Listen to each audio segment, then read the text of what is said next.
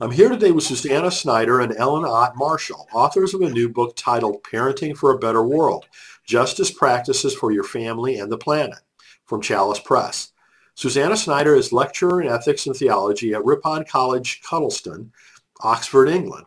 She is also an associate member of the Faculty of Theology at the University of Oxford and an Anglican priest. She's published widely in the area of migration, refugees and theology, ethics, and social justice. Ellen Ott Marshall is Associate Professor of Christian Ethics and Conflict Transformation at Candler School of Theology at Emory University. She focuses on contemporary Christian ethics with particular attention to violence, peace building, conflict transformation, gender, and moral agency. You can learn more about the book at chalicepress.com. So thanks so much to both of you for doing this work. Congratulations on the new book. Thank you. Thank so you. Much. It's great to be here. Thanks for inviting us. Yeah, well, we've been looking forward to this conversation for a while, so I'm really glad that uh, we were able to uh, schedule it. So maybe before we get into the book, though, each of you could, you know, kind of tell us a little bit about your background. Maybe um, Susie, would you mind going first? Sure. Yeah. So, I mean, I think you've said a, a few pieces of that in the intro there. So, um, uh, kind of following university the first time, I trained for ordination um, and worked in a parish uh, in the Church of England here in the UK. And then after that, I actually made my way to the States. And that's uh, where I met Ellen uh, when I was doing a postdoc at uh, Emory University in Candler School of Theology. Um, and I spent a few years in the States and probably significantly for the book, uh, that's where I met my husband. Ah. Um, and then after a few years in the States, meandering between Atlanta, Boston, and then then Austin, uh, found myself back in the UK. Um, and I've worked, as you said, uh, on kind of issues of migration and uh, uh the support that churches have offered um, refugees and, and, helping churches to reflect on that for a while, as well as some other um, kind of social justice issues. And now I'm teaching at a seminary here that trains um, women and men for ordained ministry in the Church of England. Awesome. I'm parenting. I'm parenting two small children. Very well. You're busy. like that. You got yeah. a lot going on there, I, for sure, which is wonderful. Ellen, how about you? yeah, so I, I, teach at Candler School of Theology, um, where I teach Christian ethics and conflict transformation. And uh, most of my professional life has exactly been at that intersection of Christian ethics and questions of violence and peace building. And most concretely, in terms of work, that means trying to help religious leaders work with conflict more constructively in their uh, ecclesial spaces or their uh, civic work. And that's been profoundly meaningful and uh, an ever-present need, I think. So um, the other dimension of my work and life that intersects with uh, a big commitment of Susie's has been refugee resettlement work. So before um, pursuing a PhD, I worked as a caseworker in refugee resettlement. Um, mm-hmm. and that's been a continuing thread for me such that now I um, work with students who do their contextual education sites in Clarkston, Georgia, which is a place that's a, a town of hyper diversity, thanks to about 30 years of refugee resettlement mm. um, in Clarkston and now just ongoing movements and migration. So uh, that common interest, I think, is one of the things that connected Susie and me in 2009 when she was at Candler in her postdoc and I was here. Uh, it was my first year on the faculty here. Mm. Um, so that was sort of our excuse to stay in touch for a while. And then we just became friends, so which has been great. uh, so when I'm not um, teaching, then I'm running around with older kids now. We have our sen- we have a senior. Uh, well, she just graduated from high school last week. And then we have twins that just finished eighth grade. Mm. So we're sort of moving into the college and high school phase of parenting and, you know, kind of wondering how that happened. really? It goes fast, doesn't it? It does. Yeah. so um, as I mentioned, the title of the book is Parenting for a Better World, Justice Practices for Your Family and the Planet. How did the book come about? Yeah. Well, I'll kick that one off. I, I think the short answer is just sort of life and friendship is how the book came about. I mean, I kind of, um, Susie and I, like so many parents, um, have wrestled with um, being fully present and attentive in our caregiving roles and also responding to what we feel very clearly and strongly is a call to engage the world for work of social justice ecological justice, environmental sustainability. So uh, trying to do that on top of our professional lives, we're always aware of how much is not getting done on all fronts. And that's something that we sort of beat ourselves up about. We mourn, uh, we, you know, feel bad about. Um, and it has been really helpful as friends to be in conversation about that. Um, and I think what we realized is that the conversations between us um, might be also helpful. Well, first of all, to bring in more conversation partners and then to share those conversations with other parents. So that's really honestly the backstory on the book. And I think what happened for us is that because we both teach in theological schools, we were aware that we have sort of access to people who in our perception are doing this work of integration, parenting and social justice work really well. And we wanted to hear from them. And also that these people are sort of gifted at thinking theologically, reflecting spiritually on what they're doing, and then communicating that to other people. Mm. So that's kind of a unique set of gifts. And um, it was lovely for us to sit down and say, I mean, Susie reached out to me and said, would you help me pull together this book? And it was great for us to sort of think about who our dream team would be and then to reach out to people. And they said yes. I mean, even given everything that they're doing and in the context of COVID, they still said, yes, we'll write for that. Um, and it came about in 18 months, which for academic publishing, for any publishing is kind of amazing. Yes, absolutely. Quickly. So um, it was a, um, an absolute gift for us to get to work with these people and read their writing. Um, and I think at this point, we just hope that it feels like a gift to the reader as well. So Susie, what's your perspective on uh, all of this, how it came about? Yeah, I mean, I think uh, very similar to Ellen's. Um, I think what we were keen about with the book as well was that it didn't just focus on the issues, that we weren't taking different justice questions in turn, important though they are, so that we didn't have a chapter on racism and we didn't have a chapter on sexism or ableism and classism and so on. What we really wanted to do was focus on different practices. And we thought that that would be more helpful to parents and kind of bring a new angle in. So we've got chapters on prayer, we've got chapters on listening, on collage, on street protest, on giving out backpacks, on edible gardening, on community organism, on being kind, on waiting. So a huge range of different practices. Um, and we wanted really those to be in the foreground, um, in the front of people's minds. Um, and, and so that's really what brought our conversation um, or, or what has, if you like, been the, the threads that have brought our conversation together.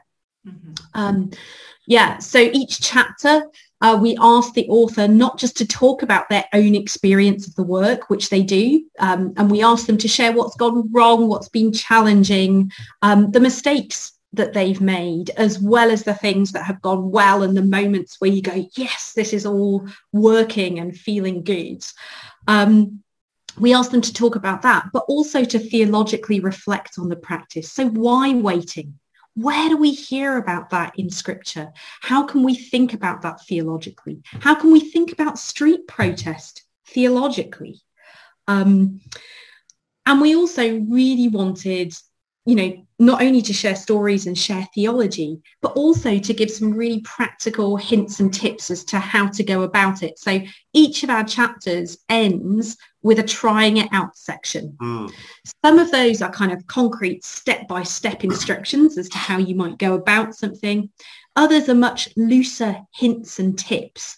Um, and I think one of the joys of the book and one of the things that we hope that we've done in the way it's written, in the, the voice that we've written in, it in, is that it's designed to be invitational. Um, we want to invite our readers into a conversation. They will also have ideas um, and wisdom uh, to contribute to the conversation. And we're certainly not um, suggesting that we've got blueprints for action or have somehow worked out how to do it. Um, so those were really some of the things that as we talked and as we talked with the other contributors, we wanted this book to do a little bit differently. I just love the practical nature of that. We'll come back to that in a minute. Um, you've got different contributors from Canada, the UK, and the US, which is wonderful. I love this, you know, cross-continent, cross-country collaboration. And in today's world of technology, it just, you know, makes that easier to do. But how did you decide, you know, how many contributors, who they would be, things like that? Yeah, I mean, I'll, I'll take that one again. I guess it came up early in our conversation. Um, as you'll know, the publishing world is often uh, quite parochial. It focuses on its own national context or audience. And partly because our conversations across national boundaries have been really fruitful. Um, I've valued living in the US and learned so much uh, while I was there. I'm also married to an American. Um, we felt that there was something really fruitful um, in sharing across contexts. Um, so there are, of course, very uh, distinct differences between our contexts, um, not least our, our accents. Um, but there are also some real similarities. So, you know, we are nations, all three nations, US, UK and, and Canada, that have colonial pasts um, and are dealing with imperialistic tendencies of different types um, in the present. Um, we all have kind of neoliberal, um, capitalist, consumerist economies and we're all seeing huge increases in political division and far-right politics. What's more, our churches are facing the same kinds of questions, financial and kind of numeric decline in our congregations, again, increasing splits between evangelicals and conservatives and progressives or liberals, um, and a kind of a, a sense, therefore, that actually sharing uh, something from our own context across national boundaries and in a cross-cultural way might be really fruitful and shed some new angles or lenses um, on what it means to parent in relation to social justice. Um, one of the interesting uh, discussions we had at the editorial stage of the book was how to deal with language. um, you know, do you talk about diapers or nappies uh, when you're talking about babies? Um, yeah, so so these were you know, we really dealt with the cross-cultural in its kind of minutiae as well as in the bigger conversational uh, issues. Ellen, uh, anything to add on that? No, I, I, mean, Susie laid it out so perfectly. She was taking me back to, oh, I remember these conversations when we were thinking about why have a, a transnational approach. That was so perfect. I think the only thing that I would add is um, this sense of how um, kind of comforting or sort of reassuring it is to think about um, uh, if we're all doing our own sort of little part, doing the little bit that we can, to know that there are parents not only around Atlanta, but also in the UK, also in Canada, just kind of reminding us um, that if we think sort of collectively about the work of parenting, um, that it's a it's a kind of reassuring, collaborative reminder, right, that we're all in this together. And all kinds of different ways, but but there's sort of shared struggles across them, and that's reassuring and helpful. So in the book's description, it says that it offers practical strategies to help committed and overcommitted people integrate caregiving and justice work into their daily lives. My perception in talking with, you know, lots of different folks is that people are like committed up to here. Yeah. You know, overcommitted is definitely the, the term. So how are you helping parents, caregivers deal with that? Yeah, yeah. Well, I think, should I start on this one, Susie? And oh. then go back. Um, so I think one way is, um, uh, uh, and this is probably our also main takeaway from the book, or one of the things that we hope most to communicate, is that you don't have to do everything, but it really is that small things matter. And I think one of the words that we want to communicate is that if we can do these small things with intention and see these different kinds of commitments and work as integrated, that that makes it both uh, sort of feel more doable and lessen some of the um, sort of intensity around it, right? The mm. sense that we have to be functioning at this really high uh, sort of overcommitted level all the time, or we're failing on all fronts. But there's a huge middle ground there that's full of these small steps done with intention that help us to integrate the work of parenting, the work of social justice, environmental sustainability. and our own sense of vocation. So I think that kind of communicating that word is one part of helping committed and overcommitted parents. And I think the other is inviting them to think really concretely about particular practices. And we use that uh, term practice really intentionally. I mean, it, a practice is something that you do repeatedly and needs to be sort of sustainable over time. And the, the belief is that this repeated activity is shaping our character. It's helping to form our families. It's shaping communities. And those practices, if they're going to be repeatable and sustainable, also need to be small and doable. Um, and so I think the other thing is that they also need to be um, sort of nourishing in some way, that we can't sort of name practices that exhaust us repeatedly, but we need to think about practices that are also nourishing. So one of the things that I think happens as a thread in this book is that there are a lot of us who are talking about a kind of social justice practice that is also connected with a spiritual discipline. And that kind of sense of these two things are sort of outward activity and our attention to our interior lives that needs to be really wedded together so that the work that we do is also nourishing of our spirits as well as our family and the world. And so there are several sort of um, practices where the try it out or several chapters where the try it out section is about prayer or meditation or thinking about singing lullabies to your child as a kind of subversive act, right? So the way in which these also meditative activities are also social justice activities and they still nourish the spirit. They don't just exhaust us in kind of the external activism of life. But, Susie, would you like to add something to? Yeah, I mean, I think just to echo that sense that we really felt that, um, you know, we're formed through the everyday and actually so you know the everyday really matters. And we tend to overlook it often for the grand gestures or the big moments um, or stuff that takes a lot of time and gets a lot of press.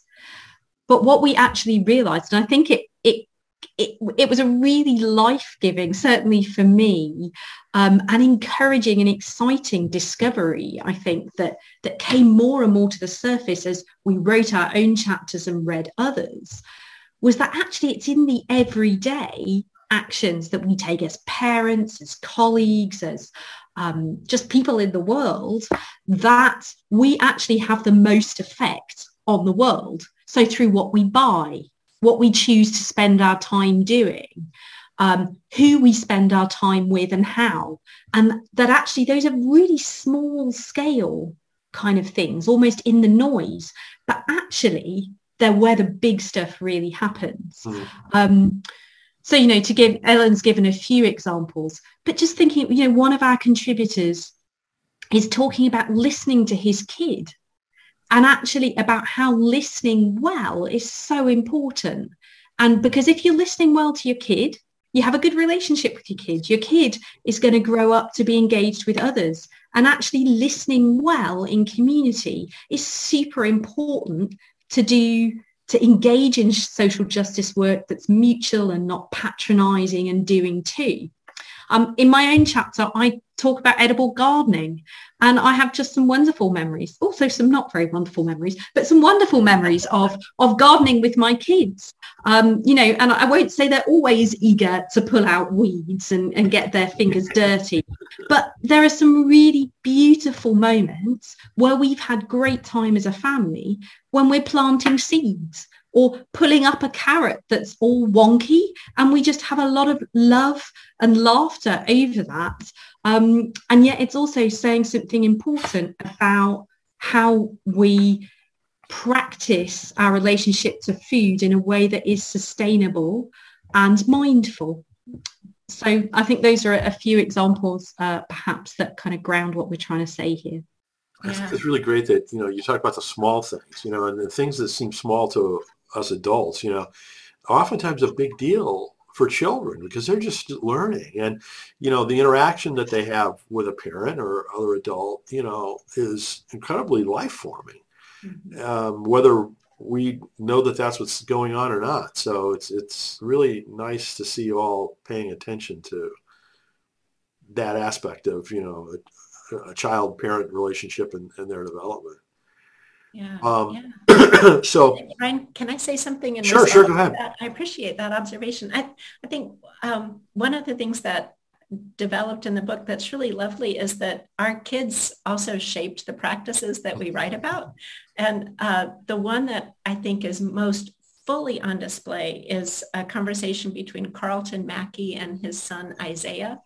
And Isaiah um, and Carlton are, are talking about this experience of um, having people uh, coming across people who are then asking for money or for help on the street or at a corner, that kind of thing. And what Isaiah does is that he um, takes 10% of money he earns. And in the chapter, they explain sort of how he's earned his money, but 10%. And he uses that to buy um, uh, gallon bags, bottles of water, clean socks, a granola bar, um, and some fruit snacks. And he puts those items in this gallon Ziploc bag and they keep it in the back of their car. wow. And as they're driving around the city, if they come to a stoplight and someone comes to Carlton to the dad's window, Carlton points to the back. The person goes to the back. Isaiah rolls down his window and hands his what they call give backpacks out.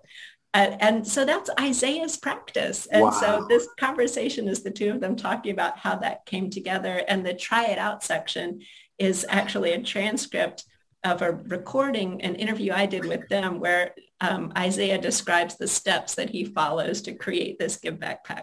Well, the that is really so cool. Yeah, it's great. Wow. that that wow, what a role model, you know, Yeah, kind of exactly. situation. But also, uh, just to hear the description of how it evolved, you know, it's got to be great. Yeah, great. so, you know, a lot of times, you know, when people will read a book, you know, they'll go into the attic or the basement, you know, quickly and be forgotten. This doesn't seem like the kind of book that people will do that with. I mean, if it really is inspiring practices, I mean, does it go in the kitchen or the nightstand in the office? How is the book used, um, you know, in relationship to other books? Yeah.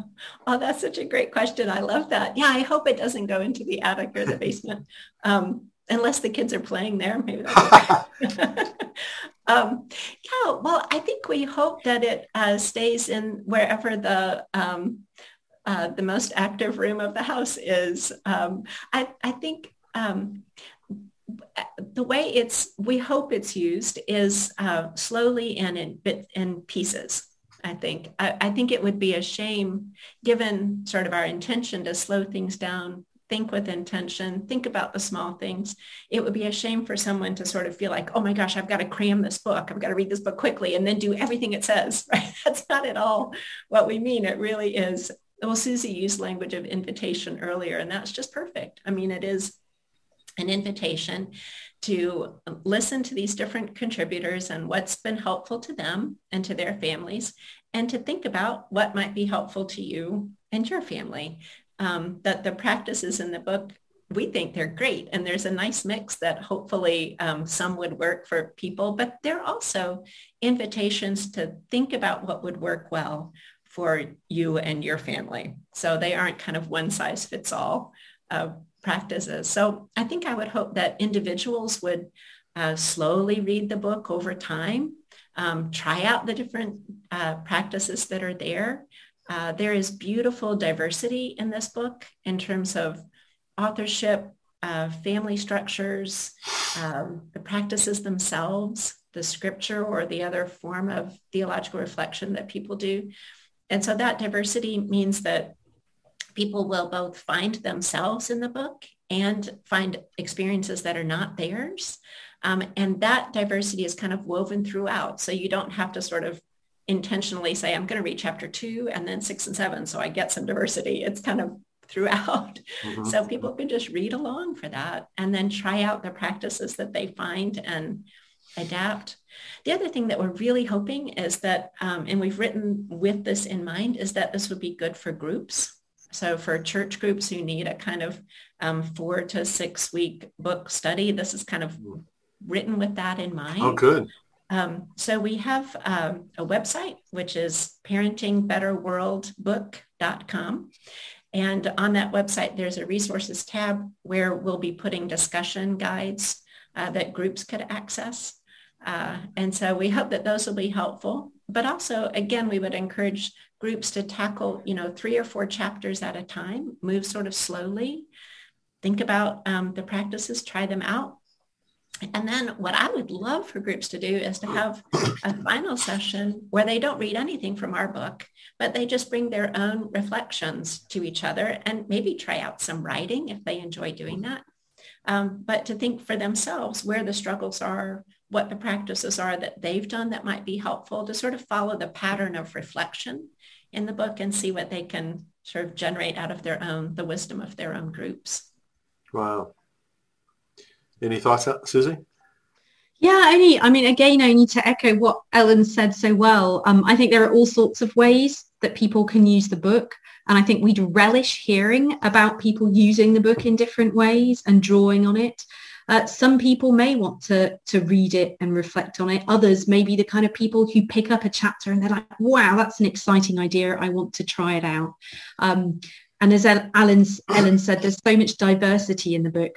There are practices that will work better with teenage children and practices that work better if you have toddlers or babies. Um, you, we've got a couple of fantastic uh, chapters from Leah Gunning Francis and Melissa Pagan exploring uh, their own um, you know, their own practices with their teenage kids. Um, and those are really beautiful and, and, and, resourceful. Those those may not be the, the chapters that people who've got a baby in arms would necessarily go to first. Um, so again, just an invitation to explore the book and use it individually or corporately in ways that work uh, for the reader. So um, I'd like to read a portion of one of the endorsements for the book. This is from Dr. Luther Smith at Candler, who I was actually on a different Zoom with last night. Um, he says, this book addresses difficult questions that parents often face. So what are some of the difficult questions that the book deals with? I can start on that one if you want. Um, I think some of the difficult questions certainly that I've faced are how can I do it all? Hmm. Uh, should I be doing it all? What does all look like? Which issues do we start to address? How do I balance the needs of my children and the desire to be a, a good and supportive um, parent with the desire and recognition that we're called to have a horizon and an engagement with the world that's beyond uh, the people who live in our own household. Um, how do we do this all with integrity? And how do we not go mad and lose any sense of self-care or attention to our own need for rest in the process? Um, so those are the kind of parenting questions. There, there are other questions that come into this, like um, for, for a number of our contributors, how do I help my child to engage in addressing the oppression they're facing, whether because of their own racial ethnic backgrounds or because of their ability, disability status, uh, or because of their gender? How do I help them to engage that in positive ways, um, in ways that enable them to feel like they're contributing to the world while also developing and nurturing their own identity? Um, and I think those are some of the really important deeper questions even that that um, add texture and complexity to what we're we're discussing in the book. Mm-hmm. Yeah.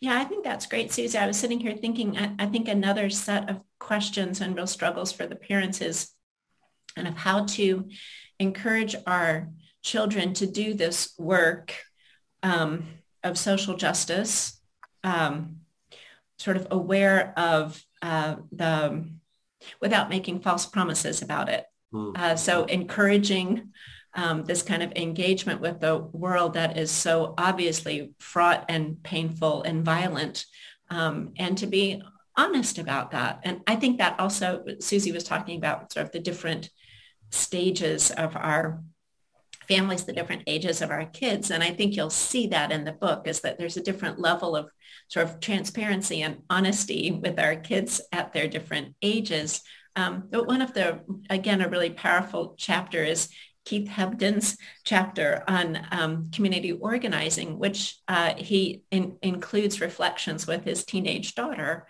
on this and her experiences of community organizing with him.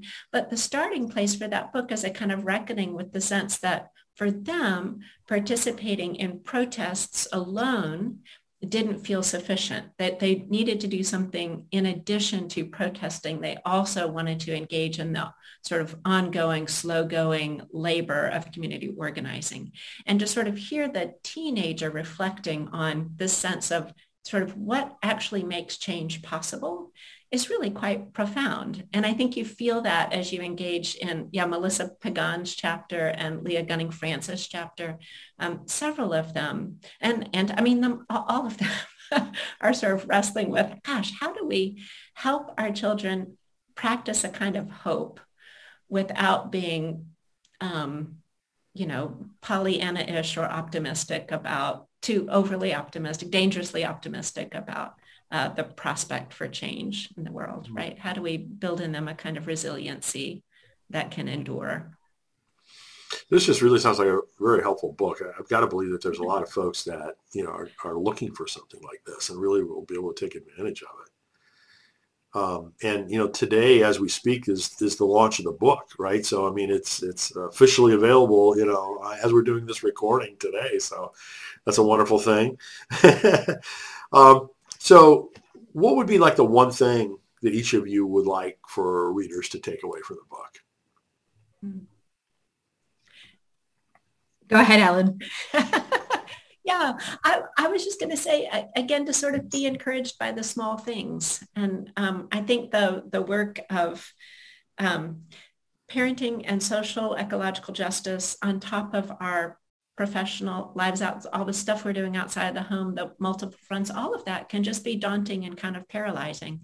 And I think to sort of break it down into tasks um, and to celebrate the small things that we do and to do them with intention, I think that's a, a main takeaway to, and sort of be encouraged that your small thing is part of a collage of small things from other people uh, and that that to, it's it has to be a collaborative effort on all fronts. Um, and the more that we can take heart by what other people are doing um, and feel encouraged, I think the better. The more we'll be sort of sustained in this ongoing labor. Susie? Wonderfully put, Ellen. Um, what would I say? I'll be, I'll try to be really pithy and quick here. I'd say look for what brings you life and what you find fun and energizing um, and hold two things in tension. Be courageous and be gentle on yourself. Amen. Amen.